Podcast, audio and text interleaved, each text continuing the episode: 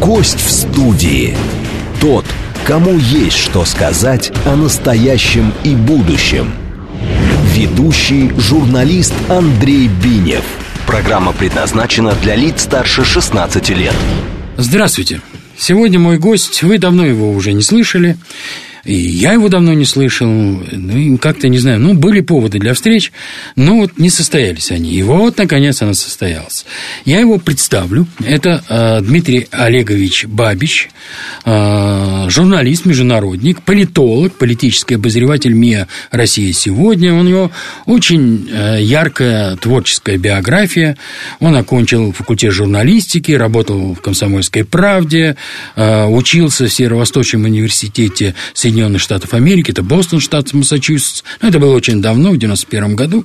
В качестве корреспондента комсомолки освещал многие события начала 90-х, от путчей там, до э, операции в Чечне. В 96-м он был корреспондентом еженедельной аналитической программы «Обозреватель» на ТВ-6 «Москва». А, был редактором отдела зарубежья в газете «Московские новости». А, работал в журнале в интернет-издании «Раша Профил». И был политическим обозревателем МИА а, «Россия сегодня», кем является до сих пор. Еще к тому же он владеет английским, французским, немецким и польским языками, еще бог знает какими. Ну, тогда это называлось РИА Новости в 2003 да, году, РИА когда новости, я пришел, да. постепенно она стала да, я Россия сегодня. Да, я, я-то начинал в, еще ВПН, еще да. до РИА Новости. Да. вот. Так вот, поводом для нашего разговора сегодняшнего стали события недели, которые бы я назвал современной вершиной расизма в политике и в ее бытовом выражении. Ну, в свое время в страшные времена Второй мировой войны, в ее преддверии, можно было видеть объявление такого рода в одной из европейских стран, не будем ее называть, вход собакам, полякам и евреям запрещен.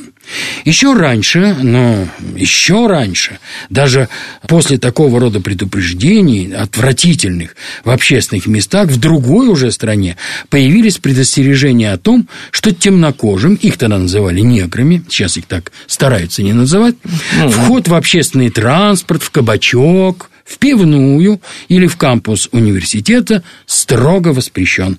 Кара была обещана жуткая. И вот на этой неделе стало вдруг актуально сторожащее предупреждение органов власти Объединенной Союзной Европы о том, что русским на своих автомобилях со своими чемоданами, туалетной бумагой, приличной одеждой, украшениями, ну и прочим. Одеколонами, прочим, одеколонами. зубными щетками. Да, да, электрическими в основном. Въезд на территорию этой э, самой Европы строго воспрещен по признакам государственной принадлежности. Даже шире, чем расы. При этом и те, кто является гражданином Европейского Союза, но располагает российскими номерами на автомобилях, нечего соваться в Европу. А, начали те, кто когда-то предупреждал о запрете входить в общественные заведения собакам, полякам и евреям. Подхватили их товарищи по Европейскому Союзу, латыши, литовцы, эстонцы и финны. Вздрогнули и согласно закивали поляки, давно забывшие о этих старых объявлениях, накануне и во время Второй мировой войны. Повторяю, это всего лишь яркий повод для того, чтобы понять, может ли российская нацистская идеология так визуально, ярко и убедительно вдруг трансформироваться в свою, казалось бы, ну, полную противоположность, в либеральную форму управления. Напомню, либеральная значит свободная. А получается, что свобода для одних – вовсе не гарантирует свободу для других. Европейцам русским вход в Европу со своим имуществом воспрещен. Целью нашей сегодняшней беседы является не изобличение скрытых нацистов и расистов, а точнее просто глупцов, по-моему, в европейских политических институтах, потому что эти заявления уже сами за себя говорят, а попытка проанализировать нарастающие тенденции противостояния, которые были отмечены еще ремарком – в его романе о начале Второй мировой войны в Европе. Тем более финны как будто сделали шаг назад. Зато немцы и эстонцы уже отбирают транспортные средства у тех, кто регистрировал их в России. Хотя вполне он может быть и гражданином Европейского Союза или иметь, ну, скажем так, постоянный вид на жительство там. То есть платить налоги, иметь право полноценно участвовать в их политической национальной жизни. Так что ж произошло?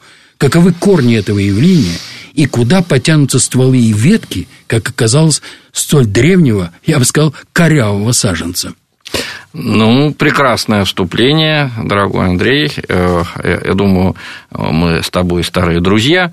Но чтобы нас э, не обвинили в понебратстве, буду тебя называть на «вы», ты будешь моим оппонентом. Нет, не надо. Мне называй Хорошо, на, на ты, ты. И я тебя на ты, потому что мы, в общем-то, с тобой... Хорошо. как А бы, вот, да, я, а вот я сейчас, давно а знакомы. вот я сейчас разозлю многих наших слушателей, я буду тебя оппонировать. Да? Да. О, давай, давай. Ты можешь и меня разозлить в таком случае. Ну, хотя я журналист. сначала по фактам. Сначала по фактам. И По поэтому я, э, очень толерантный человек. По фактам. Ну, э, Надо говорить, что э, запрещено вот этот ввоз и все эти меры не в отношении русских, а в отношении россиян. То есть граждан России, да? Чтобы нас поняли Соглашусь с правильно. этим. Соглашусь с этим. да. Э, э, Этот человек может быть грузином, даже американцам, ну, который перешел в российское гражданство. Даже литовцам, будут- кстати, сказать. Пожалуйста, так полно Это у нас. это и было у нас такое. полно российских литовцев. Это и было такое. Вот задержали Да, да, литовцы с его да. машины, вернули назад в И Россию. э, в чем с тобой соглашусь, и, и до войны, во время войны в Польше нацисты, значит, в автобусах были таблички только для немцев, да, по-польски, чтобы было понятно.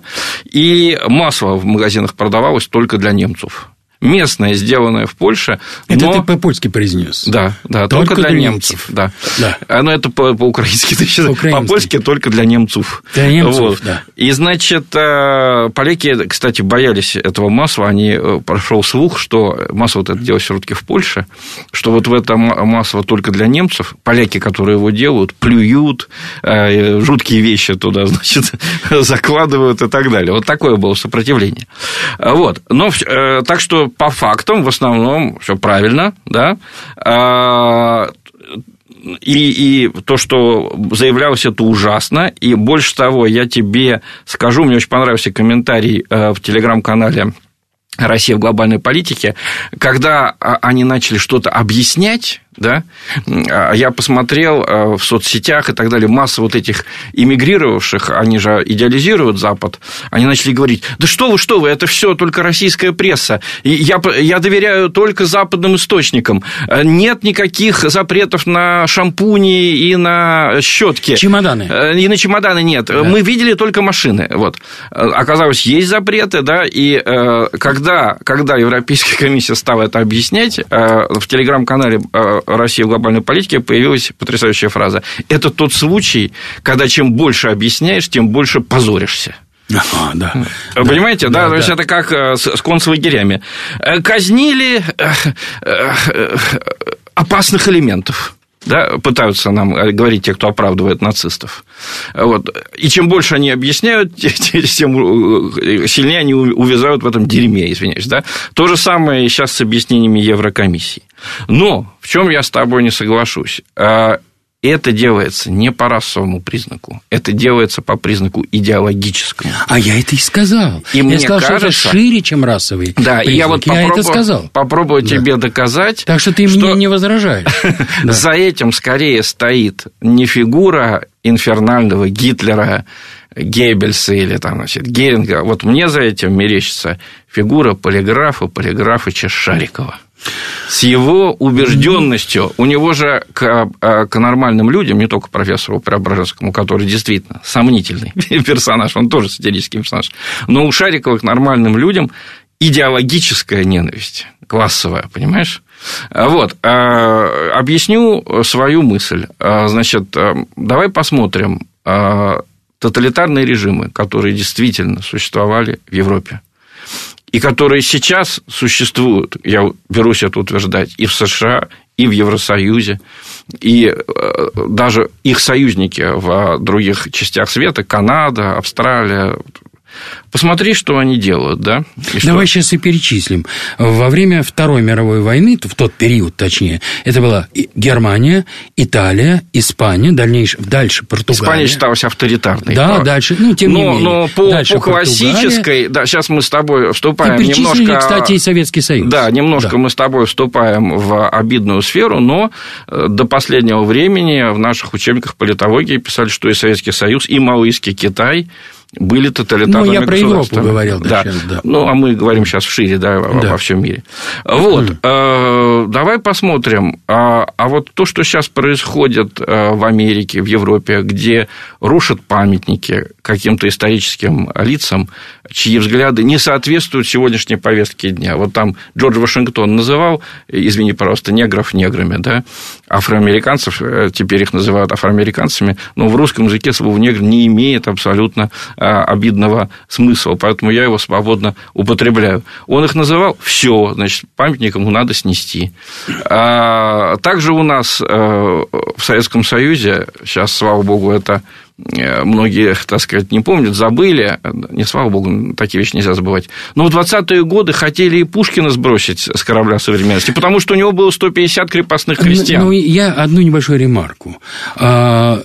За то, что негров называли неграми, а, американский, так сказать, американский президент должен быть снесен с его постамента. Вот нынешнее да. мышление. Но дело в том, что они забывают, что слово «негро» Да. Совершенно испанское. не английского происхождения. Оно испанское. Испанское, оно означает... А всего лишь черный. черный. Тот же самый black. Черный, да, да black, да. Вот. Да. Но, э, значит, вот такой детский подход к истории, да, человек не способен, как дети начинают, когда они учатся в школе, да, они сначала не способны а, персонажа сказки или а, персонажа исторического понять, что он существует в другой реальности, в других условиях. Они его судят по своим нынешним детским представлениям, злой или добрый, да.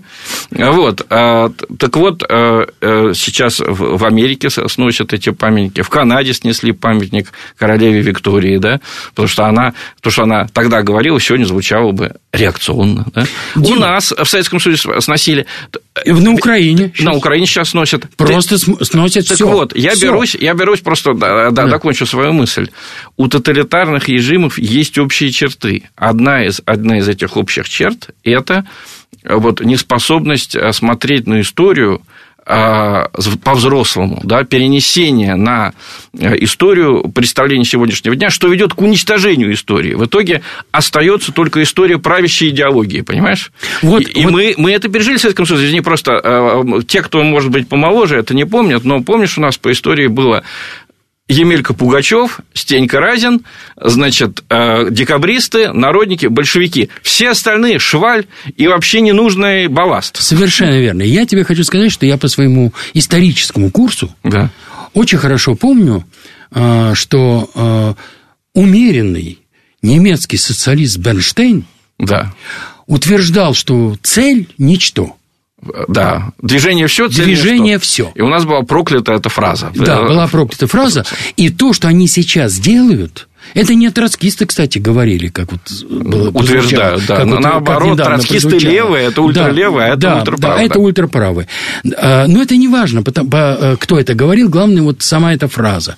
Да, дело в том, что, мне кажется, то, что сейчас происходит, они как раз и не заботятся о цели, потому что цель, она явно спровальная.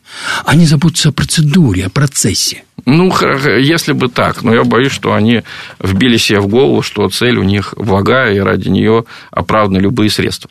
Вот. Но все-таки к чему я веду? Да? Помимо вот этой общности да, у режимов э, значит, нацистских, э, ну, нацисты известно, как они уничтожали историю Германии. У них оставалась только 30-летняя война, в которой немцы страдали. Борьба с Наполеоном, генерала Шарцхорста и Гнейзенау, Первая мировая война. Все больше ничего не надо. Да? То есть, оскоплялась история. И у нас в Советском Союзе, в раннем, да, а, а, не, не, интересно было ни история церкви, да, ни э, освоение огромных этих пространств. Снесли памятник Скобелеву, которому мы обязаны, в общем, э, российским присутствием в Средней Азии. Да? Вот. Да не только, на Балканы. Ну, множество всего, на множество. Слава богу, стоял да. памятник героям Плевны да, с огромным трудом. Совершенно верно. Вот. Но э, вот это общее, да, уничтожение истории. Есть еще одно общее у режимов значит, нацистских, коммунистических, и я их называю ультралиберальных. Вот нынешний режим в Америке, нынешние режимы в Европе – это ультралиберальные режимы. Да? А, э, как они сформировались? А, посмотри, в начале 20 века было три идеологии да, постхристианские – социализм, национализм, либерализм. Национализм я имею в виду не в ругательном смысле, как э, Ленин да, употреблял это слово в отношении своих оппонентов, а я имею в виду его в европейском смысле. Вот сейчас слово nationalism до сих пор в Европе оно не имеет ругательного оттенка. Это человек, националист – это человек, который а, значит, ну, гордится своей родиной, продвигает ее интересы и так далее. Вот. И европейский националист XIX века, мы знаем, что он много сделал прогрессивного. Гарибальди называл себя националистом, да, объединение Германии. И люди видели позитивные последствия этого процесса, потому что появлялись национальные государства, в которых было комфортно жить, у которых были национальные оперы, национальные музеи. Да. Мы до сих пор их смотрим, ходим в эти музеи. Ну, вот, но... Хочу сказать, даже в первую, э, окончании Первой мировой войны, именно в преддверии Первой мировой войны, именно Италия по национальному признаку появилась страна Италия. Да, по языковому. А до этого да. не было э, единой Италии. Были масса маленьких государств, государств как и не было да. единой Германии. Были враги австрийцы рядом, и все. Да, вот. Ну, так вот, э, значит, и у каждой из этих идеологий есть заслуги. Заслуги социалистических идей конца XIX века очевидны. Да? И, и почему так популярен был социализм? Потому что именно в конце XIX века люди увидели пользу коллективных услуг. Появились поликлиники, где лечат лучше, чем дорогой доктор, который за безумные деньги приезжает тебе со стетоскопом там, и ничего не может сделать. А там, пожалуйста, тебе все услуги да, коллективные. Вот, появились большие школы, массовое обучение, которое вдруг оказалось качественным. Да? Хороший преподаватель для 100 учеников лучше, чем а, один там, да, принц, которого учат три репетитора. Вот. И так далее, и так далее. Э, значит, и либерализм тоже давал плоды. Э, свободное предпринимательство. Мы это, кстати, эти плоды увидели после Второй мировой войны в Европе, в Америке. Но у каждой из этих идеологий, у социализма, национализма и либерализма был потомок бастард, да, то есть примитивизированная, страшная версия. И понятно, откуда она берется. Когда люди видят, что что-то работает, а, то, что называется, извини, простой народ, он говорит, так этого надо больше, этого надо как можно больше, да? А, ужасный бастард национализма – это нацистская Германия подобные ей режимы в первой половине XX э, века. А что сделали с прекрасными социалистическими идеями конца XIX века в раннем Советском Союзе, в Северной Корее, в Китае, маоистском и так далее, мы знаем. Да? Вот. А вот сейчас мы дожили до бастарда либерализма. То есть слова произносятся те самые, которые произносили великие либералы, основатели того же самого, тогда это называлось не Европейский Союз, а Европейское сообщество, были такие великие люди, Шуман, да, Шарль де Голь стремился к европейской интеграции, а, значит, ну, Жан Мане был такой замечательный человек. Их слова произносятся, но а, захватили это Шариковы, то есть это, по сути дела, абсолютное искажение, примитивизация их идей в духе вот этой ультралиберальной идеологии. И э, все тоталитарные идеологии, в том числе ультралиберальные, характеризуются, мы с тобой уже говорили, забвение истории. Еще одно очень важное качество. Обязательно берется в прошлом угнетенная группа людей, у большевиков это были крепостные крестьяне и рабочий класс. У, значит, ультралибералов это негры, извини, пожалуйста, другие российские меньшинства, которые вот в прошлом угнетались, женщины, гомосексуалисты, ну, мы это знаем. Ну, а у нацистов было просто, просто вот, соответственно, немцы, или у венгерских нацистов венгры, или у финских нацистов финны. У которых, хорватов, у хорватов. У хорватов хорваты, да, которых всю жизнь да. угнетали плохие соседи. Да. Вот. И именем этого прежде угнетенного класса или группы угнетаются нынешние люди – вот. Им говорится, что вы виноваты в том, что они страдали раньше. Причем это часто происходит через огромный э, период времени.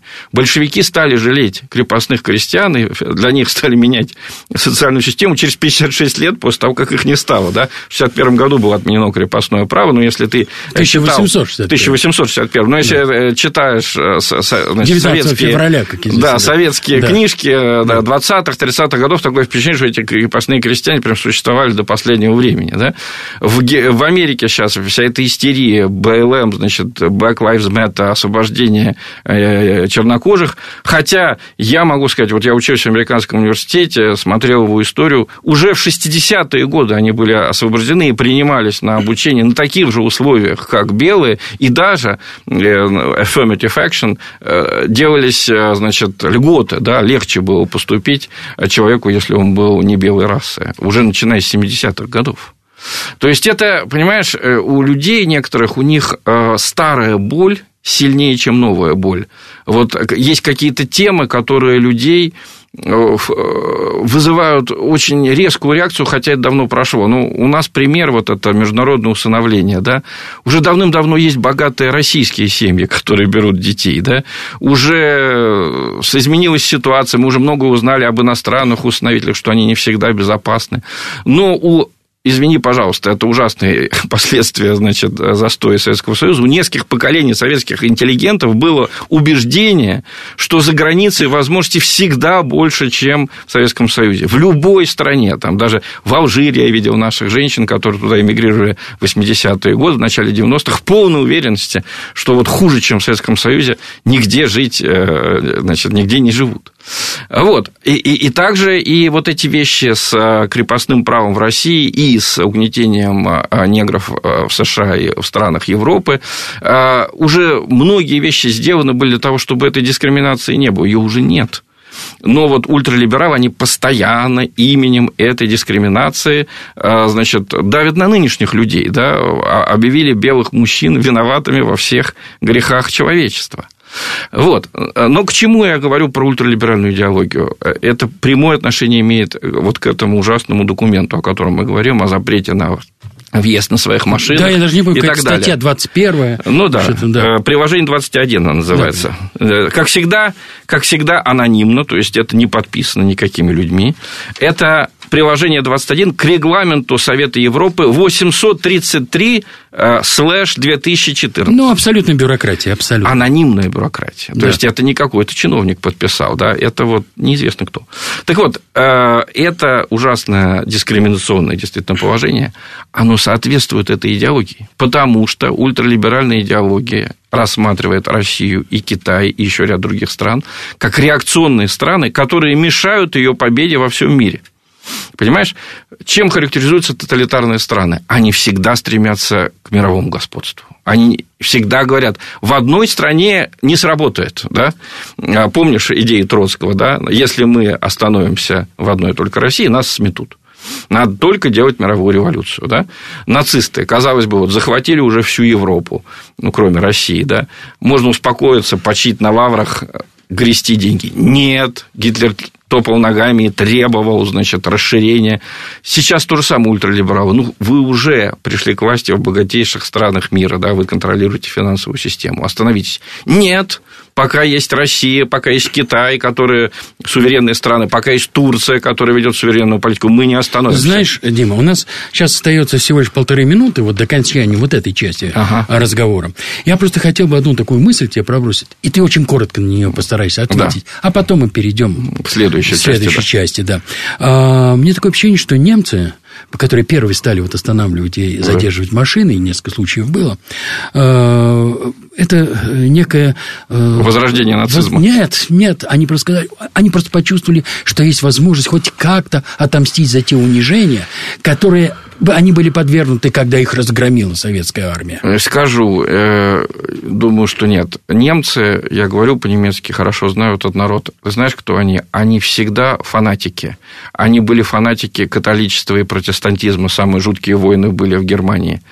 Они были, когда коммунисты, фанатики коммунизма, потом фанатики нацизма. А сегодня они фанатики вот этой ультралиберальной идеологии, по которой россиян в Европу пускать нельзя. Россия – враждебное государство. А, моим гостем является журналист-международник, политолог Дмитрий Олегович Бабич. А, он э, политический обозреватель а, России сегодня. Сейчас будут новости, а после новостей мы опять встретимся в этой же студии. Уверяю вас, разговор будет еще интереснее. Не уходите. Гость в студии. Тот, кому есть что сказать о настоящем и будущем. Ведущий журналист Андрей Бинев. Итак, Опять мой гость, опять в моей студии Дмитрий Олегович Бабич. Дмитрий Бабич, журналист-международник, политолог, политический обозреватель э, России сегодня, э, человек, который знает много языков. Английский, французский, немецкий, польский.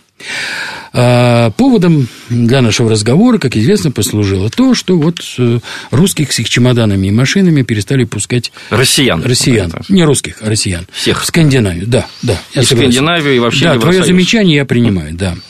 А, а вот э, американские полицейские э, совсем недавно становились на колени перед темнокожими соотечественниками, э, вымаливая у них прощение. Прощение заявление расизма не столько даже в современной истории, столько в прошлые времена, в чем замешаны э, не только они, даже не столько они, сколько вообще все белое общество страны. Но тут все рельефно отмечается цветом кожи. А вот как быть с россиянами? Цвет кожи, волос и глаз, формы носа и ушей, ну, практически ничем не отличаются э, от того же самого у европейцев. А... Мы европейцы, от того же самого у граждан Евросоюза. Евро... Граждан Евросоюза Союза, э, ну, которые не зарегистрировали свое имущество когда-то в России. И еще один вопрос. Можно ли безостенчиво и в гигантских количествах приобретать в России сырье, сырье, энергетические ресурсы, получать при этом не менее гигантские по масштабам дивиденды, а вот автомобиль, куртку, шубку, колечко или сережки отобрать у человека на границе, причем у того, кто ни сном, ни духом не участвует ни в политических, ни в экономических, ни в военных процессах современности и никак не может на это повлиять. Это э, известная недавняя история в одной высоко поставленной эстонской семье, в которой жена стойко занимает антироссийские позиции. А Она муж... премьер-министр, напомню. Да, да, ну, да. это уж ты уж Эстониан Кьюти, как А муж черпает семейные капиталы из российских ресурсов. Транспортных компаний. Э, да, да, ресурсов. Значит... Кая Калас ее зовут. Да, да, ну, хорошо, что ты это уточнил. Значит, все, что выше миллиона евро, свято, если оно в руках у застрахованных от э, преследования политиков Ватиканов. А за, скройный, за скромный семейный автомобильчик можно ответить в полной мере. При этом он может быть еще и заложен в банке, так как полностью еще не оплачен, из невеликих заработков владельца, а, отца семейства, ну, тот, который не торгует ну, да. ресурсами. Это как объясняется? Нет, пойми, я не возмущен, я просто изумлен. Озадачен. Озадачен. Изумлен. Всей своей умеренной демократической душой тут я абсолютно не шучу, так как упрямым консерватором консерватором я не являюсь. Однако вот думаю, а прав ли я в своих оценках э, высот свободомыслия и справедливости э, в нынешней просвещенной Европе? Я не слеп. Нет, ты не слеп, а сейчас тебе просто да, скажу. Да, ну я оглушен, но, похоже, и ослеплен все-таки агрессией глупости, ограниченности и крайней недальновидности, с той, как оказалось, стороной. И вот одно еще, очень маленькое замечание. замечание. Это что, Дима? Удачная спецоперация двух противодействующих друг другу э, спецслужб. Это же абсурд. Абсурд, конечно. Э, ну, знаешь, мне кажется, ключом к разгадке этой ситуации, э, вот ты правильно, на самом деле, может быть, даже интуитивно связал эти вещи.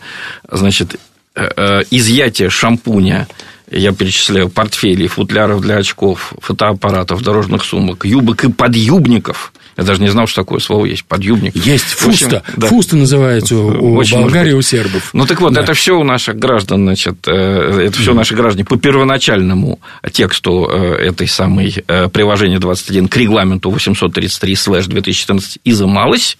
Вот. И ты правильно провел значит, соединение с поклонением значит, чернокожим в сегодняшних Соединенных Штатах, когда какие-то люди, состоятельные студенты, образованные, становятся на колени и целуют им ботинки. И полицейские. Вот для того, чтобы связать эти две вещи, я скажу тебе, процитирую э, замечательного современного публициста Максима Юрьевича Соколова, который пишет э, вот в таком удивительном стиле, как немножко как Алексей Николаевич Толстой, да, вот, он э, недавно выдал такую потрясающую фразу. 200 лет он написал. Русская литература жалела Герасима его муму.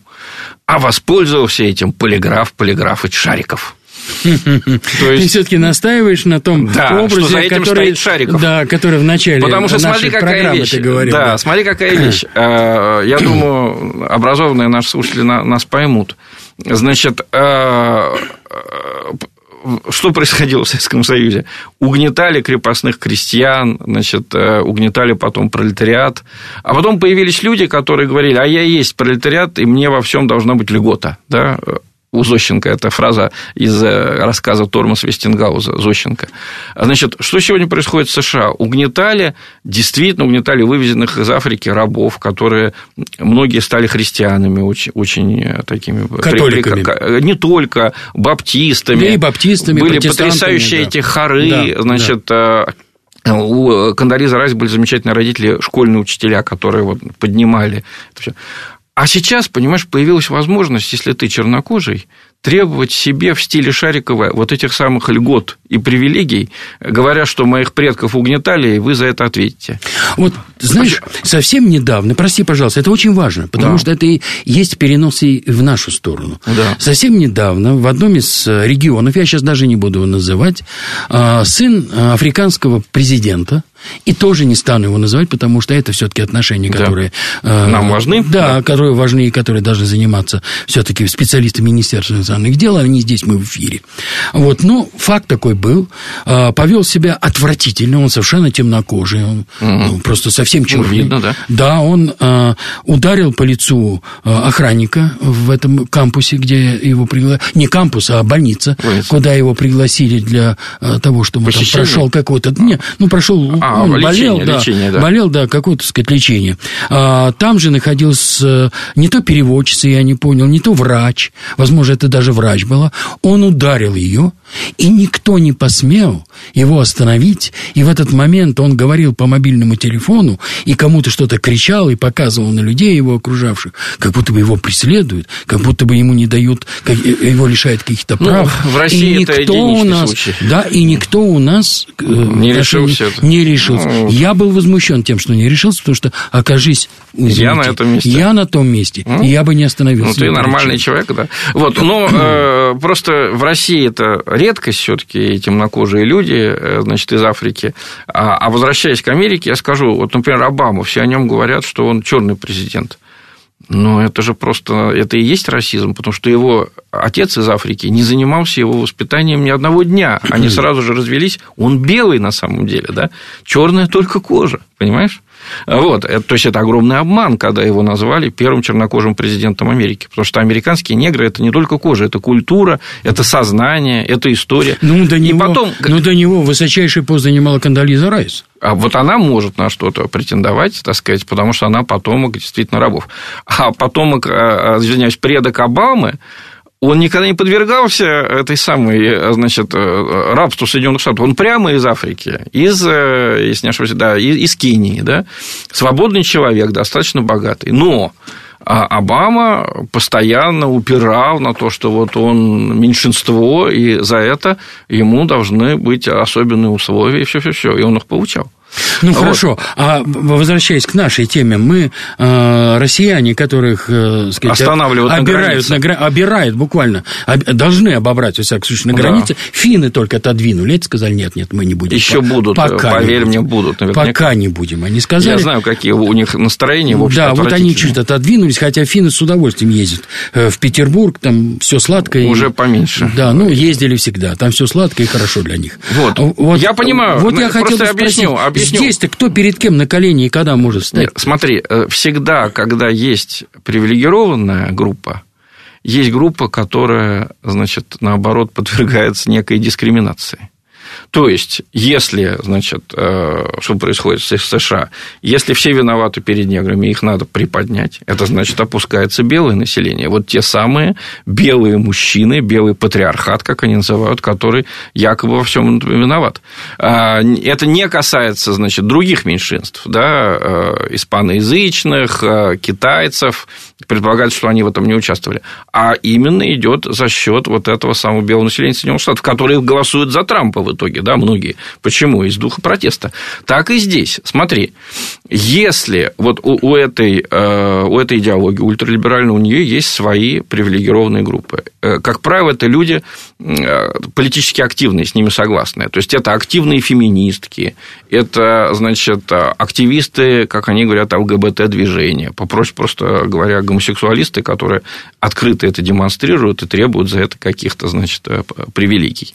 Вот этих людей они привечают, и они их завозят из России, да, огромное количество наших, в кавычках, ЛГБТ-активистов уже переехали в Европу, и там ничего не делают, и, и живут за счет своих якобы убеждений. Вот. А мы, остальные россияне, поскольку у нас, э, значит, э, ни агрессивный феминизм, ни ЛГБТ-идеология не поощряется, значит, мы угнетатели. Значит, мы часть вот этой системы угнетения, и мы должны за нее пострадать. Минутку одну. А если идти по тому, что ты сейчас сказал, да. я как бы могу Логика подвергнуть такая. это некому сомнению, да. Угу. В таком случае у нас есть право, ну, например, вспомнить латышских стрелков, результатом деятельности которой было расстрел огромное количество э, российских э, граждан того периода. Ну, нынешние латыши к ним, естественно, действительно поляков, не имеют отношения. Поляков. Вот. Согласен, да. Феликс Дзержинский, Минжинский. Нет, то, что ты говоришь, это немножко другое. Это, это значит, э, типа вендетты. Да, мы же не предъявляем им претензий, более не того. Путай, не путай. И более того, мы даже поддерживаем очень многих из нет, них в их той деятельности тогда. Нет, нет, нет, это ужасно, кстати. Если мы будем реабилитируют сейчас латышских стрелков, э, как и вообще чекистов ну, я говорю, периода, что, это будет Я беда. говорю, что в нашем я обществе существует этого. совершенно разные, есть, есть, разные убеждения. Есть, слава богу. С которыми приходится считаться. Поэтому, поэтому у нас в обществе и есть свобода, и у нас нет сейчас тоталитарной идеологии, что бы ни говорил Запад, потому что у нас действительно разные мнения. В США и в Евросоюзе сейчас по вопросу об э, ЛГБТ только одно мнение допустимо. И по отношению к России и к российско-украинскому конфликту только одно мнение легитимно. Поэтому э, э, они и, с моей точки зрения, являются в данный момент уже свободными странами. Но не путай. Есть дискриминация по происхождению, да, вот вендетта, твой отец что-то плохое сделал моему отцу, а есть дискриминация по идеологии ты придерживаешься неправильных убеждений. Ты поддерживаешь режим, который мешает победе ультралиберализма во всем мире ты вреден для человечества из-за твоих убеждений. Вот. А, и в этом плане, ну, мы же это помним, да, значит, большевики, а, они действительно не по национальному признаку боролись. У них были немецкие коммунисты, там, значит, э, испанские, их они любили, венгерские. Венгерские, да. очень активно, вот. А, а те, кто им они противостоит, именно, вот они плохие. известны в нашей Вот истории. они плохие, да. да. Те, кто им противостоит, плохие. Поэтому Евросоюз, э, значит, э, когда началась критика этого документа, она была очень слабая. Так же, как Кадашева немножко критика попыток запретить российских исполнителей. Они говорят, они же не говорили, а говорят так. Они говорят так. Значит, мы не всех должны русских запрещать э, и российских исполнителей. Мы должны запретить тех, которые открыто поддерживают свое государство.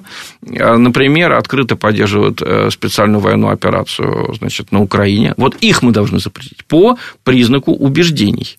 Вот. Это чудовищно. Как можно человеку запрещать быть патриотом своей страны? Но они это практикуют. Например, вот сейчас, вот э, в пятницу состоялся концерт э, Анны Нетребко в Берлине. Ему предшествовали митинги, демонстрации которым, значит, письма э, в, это, и в оперу, штатс-оперу немецкую, выступил мэр Берлина, что он не хочет, чтобы она там выступала. И как они э, в письме в коллективном э, а, а, написали свою позицию, да, эти враги, Анна Нетребко. Они писали так, что мы не против того, что она русская, пускай будет. Мы против того, что она не осудила специальную операцию на Украине. И мы еще, это очень вот, важный, очень тоталитарный момент, она в прошлом выступала в поддержку своего президента Путина и не раскаялась в этом. Вот если бы она раскаялась, мы бы ее не преследовали. Пусть она покается, и тогда мы дадим ей выступать в штат Супер без проблем очень важная черта всех тоталитарных режимов, и нацистского, и, и вот сталинского, который у нас был, и нынешнего на Западе, у них нет такого понятия, как закон обратной силы не имеет. Вот та идеология, которая сейчас царит, по ее меркам мерится все прошлое. И человек, если он в прошлом что-то говорил, э, не так, как это сейчас принято в этой идеологии, что-то делал, его накажут, хотя в то время это было законно, понимаешь? Вот. Я понимаю, понимаю. Вот, я э, это, с интересом слушаю. Вот да. Э, очень интересный пример. Значит, был такой человек по фамилии Манафорт, Пол Манафорт. Он помог э, Виктору Януковичу совершенно законно помог выиграть выборы в 2010 году как политтехнолог. Американский да, это известный, да. За большие деньги. Известный да. человек, да. Вот. А дело в том, что и тогда это не вызвало никаких э, Он, кстати, протестов. и в России принимал Сейчас он сидит, да, он сидит сейчас в Ну, тогда принимал участие и в России. А, в да, ну, его да. За, за, за, за Януковича, значит, наказали в США. А, когда он это делал, это был закон, потому что помнишь, какая была ситуация? Американцы разочаровались в Ющенко, разочаровались в Тимошенко, Ющенко и Тимошенко поссорились, все проиграли, э, заключили очень невыгодный контракт по газу с Россией, ну, Тимошенко заключил. Вот, они ему дали тогда спокойно помогать Ющенко. Но прошло Не время... Ющенко, а Янукович. Извиняюсь, да, Янукович. Янукович да. Прошло время, в 2014 году они решили Януковича свергнуть, Янукович был демонизирован, он был объявлен российским президентом, и когда закончился Майдан, и, значит, начался Рашигейт, они пришли, прокуроры американские к Манафорту, и говорят, а что это ты там помогал нашим врагам? Манафорт говорит, да нет, 2010 год, Янукович еще считался э, нашим, ну, в общем, партнером, я ничего незаконного не делал. Ничего не знаем, ты с этих денег не заплатил налоги, сядешь в тюрьму. Так другие тоже оказывали такие же услуги, Ельцину в 96 году, да, э, никто из них не заплатил налоги э, из этих американских политтехнологов, но их простили, потому что Ельцин по-прежнему считается в США, ну, вроде как союзник, да, был. Приемлемый, приемлемый приемлемая фигура. А вот, да. а вот Янукович нет. Это мне, знаешь, что напоминает? Вот в Советском Союзе был такой историк Покровский. Он был большевиком еще до 17 года, находился вроде бы в выгодном положении, он в 20-е годы страшно ругал всю русскую историю. Значит, он называл э, монархию в России торговый капитал в шапке Мономаха, все отвратительные, все генералы, все священники, все цари, все плохие, да. И вдруг приходит к власти товарищ Сталин, да, и говорит, э, значит, началась критика э, Покровского под лозунгом «все цари плохие», а вот Петр I и Иван Грозный прогрессивные цари, цари, а ты их оболгал. Он, да как же, тогда, когда я это говорил, это была политика партии. Ничего не знаем. Теперь политика партии вот такая. Кстати, все царские генералы были плохие, а вот Кутузов с Суворовым были хорошие а ты их оболгал. И Покровского спасло только то, что он умер, да, вовремя э, многие его ученики пострадали, его бы, конечно, посадили, да, если бы он прожил еще год или два. Вот, то есть, вот эта черта, да, значит, э, прошлое, это не прошлое, это вот часть настоящего, да, то есть то, что ты делал э, в прошлом, не делается скидка на то, что э, это было при других законах, это было при других правилах, понимаешь? Понимаю, вот. понимаю, да. И, и, и э, да, это э, очень важная черта вот этого нового тоталитаризма ультралиберального, который существует на Западе. И еще одна очень важная черта, знаешь, какая? Он все-таки не нацизм, но он союзен с нацизмом. Чем занимается ультралиберализм? Значит, он так же, как и в свое время троцкисты, так же, как в свое время нацисты, он хочет завоевать весь мир, правильно? А, если мы хотим завоевать весь мир, какие у нас будут проблемы? Большие государства. Они могут сопротивляться. Маленькие государства можно потом подавить, как семечки. Да? Какие у нас сейчас большие государства? Россия, Китай, ну, Индия потенциально, так сказать, в будущем, да, экономика еще не очень большая, но большое население. Вот. А какие были большие государства в начале 20 века, когда действовали коммунисты, нацисты? США, Британия. Вот. Это были самые крупные в тот период страны. Вот. Так вот, а что такое большая страна? Ты борешься с большой страной. А она никогда не бывает гомогенной, однородной. В ней, как правило, есть меньшинство как были меньшинства в Советском Союзе. Так вот, ультралиберализм, когда он борется с большим государством, он вдруг оказывается способен вот в этой среде меньшинств, внутри врага, заключить союз с самыми отвратительными нацистами. Вот э, э, у нас до сих пор в МИДе как бы удивляются, говорят, как же так, вы поддерживаете людей со взглядами 17 века, да, значит, э, которые считают, что украинцы превыше россиян, вы, которые прославляют Бандеру. Так логично. Это не значит, что самим этим ультралибералам нравится Бандера. Для них он сельский идиот, да, которого они выкинут на помойку, когда придут. Им интереснее гомосексуалисты того же периода, да, феминистки какие-нибудь. Они их потом поднимут на щит. Но сейчас в борьбе с Россией он полезен. Так, значит, они поддерживают э, украинских нацистов против России. Таким же образом они поддерживали тупых польских националистов против Советского Союза. Да? Э, в Польше, ну, как бы, вот сейчас произошла реабилитация людей, которые убивали учителей, убивали чиновников под польскими националистическими лозунгами в послевоенные годы, да, борясь с советской властью. Также они поддерживали хорватских фашистов против сербов внутри Югославии, когда нужно было развалить Югославию. Сейчас они в Китае поддерживают вот это мусульманское меньшинство уйгуров. В их среде они поддерживают самых отвратительных исламских фундаменталистов. Я повторяю, исламских фундаменталистов, не мусульман. Мусульмане – это важная очень религия, приличная, гуманная на самом деле, да? Они поддерживают именно радикалов, понимаешь? Вот. Так вот, значит, в этом сходство, в этом сходство э, ультралиберализма и нацизма, и здесь наблюдается, да, способность их единства. И вот ты говоришь, э, значит, немцы пускают, не пускают наших э, с машинами, финны пускают, не пускают. Да, ультралиберализм заключил союз сейчас с русофобами на территории Германии, Польши, Прибалтики, это временный союз. Это не значит, что значит, вот эти господа в Лондоне, в Вашингтоне обожают тупых финских националистов, каких-нибудь вот этих настоящих финнов, или что они любят э, в Польше э, националистическую партию «Право и справедливость». Они их не любят, они их потом выкинут. Да? Но сейчас они нужны для победы над Россией. И мы наблюдаем вот эту их способность заключить вот эту коалицию. И нам уже надо перестать ей удивляться. Нам нужно это понять, что это правило, да, это временный союз, очень опасный для нас, очень опасный для всего человечества. И то, что происходит на границах, да, вот то, что... Это проявление... То, что стало поводом для нашего Это временная да? коалиция, э, временная это, коалиция. Это, это как раз очень ярко э, демонстр... подтверждает то, что ты сейчас говоришь. Это союз Шарикова и Гитлера. То есть, понимаешь... Это практическая форма. Да, значит, у Гитлера мировые планы, а Шариков внизу выполняет. Вот я так и вижу полиграф и полиграфщик, который берет в руки эту бумагу и говорит, так, средства для ухода за волосами, зубная паста и зубные щетки и нити, юбки и подъюбники, косметички, чемоданы выкладываем на столик. Вот это все, э, это все на самом деле одинаково по всему миру. Да? Э, тоталитарные режимы, знаешь, почему мне интересно ими заниматься? Они очень простые, потому что существует масса нормальных идеологий, и интересных, и глубоких. Существуют религии, которые... Вот идеология – это религия для неверующего человека. Существует очень много интересного. Они сложные, как биологические организмы. А вот тоталитарные идеологии просты, как, знаешь, механика, да, в физике, кинематика, э, э, скорость, масса умноженная на ускорение, да, и все.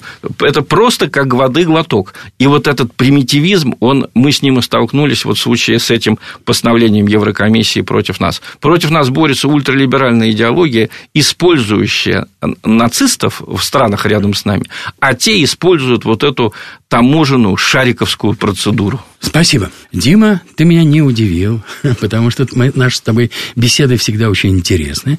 А слушателям я скажу, что моим собеседником, просто напомню, был Дмитрий Олегович Бабич, журналист, международник, политолог, обозреватель, просто обозреватель. Политический обозреватель, не скромничай, да. Россия сегодня. Дмитрий, спасибо большое. Спасибо большое, Андрей. И я надеюсь, что это далеко не последняя наша встреча, и боюсь, что у нас будут поводы для этого серьезные. Хотелось Про... бы получше поводы, но думаю, что будут поводы грустные. Программу вел Андрей Бинев.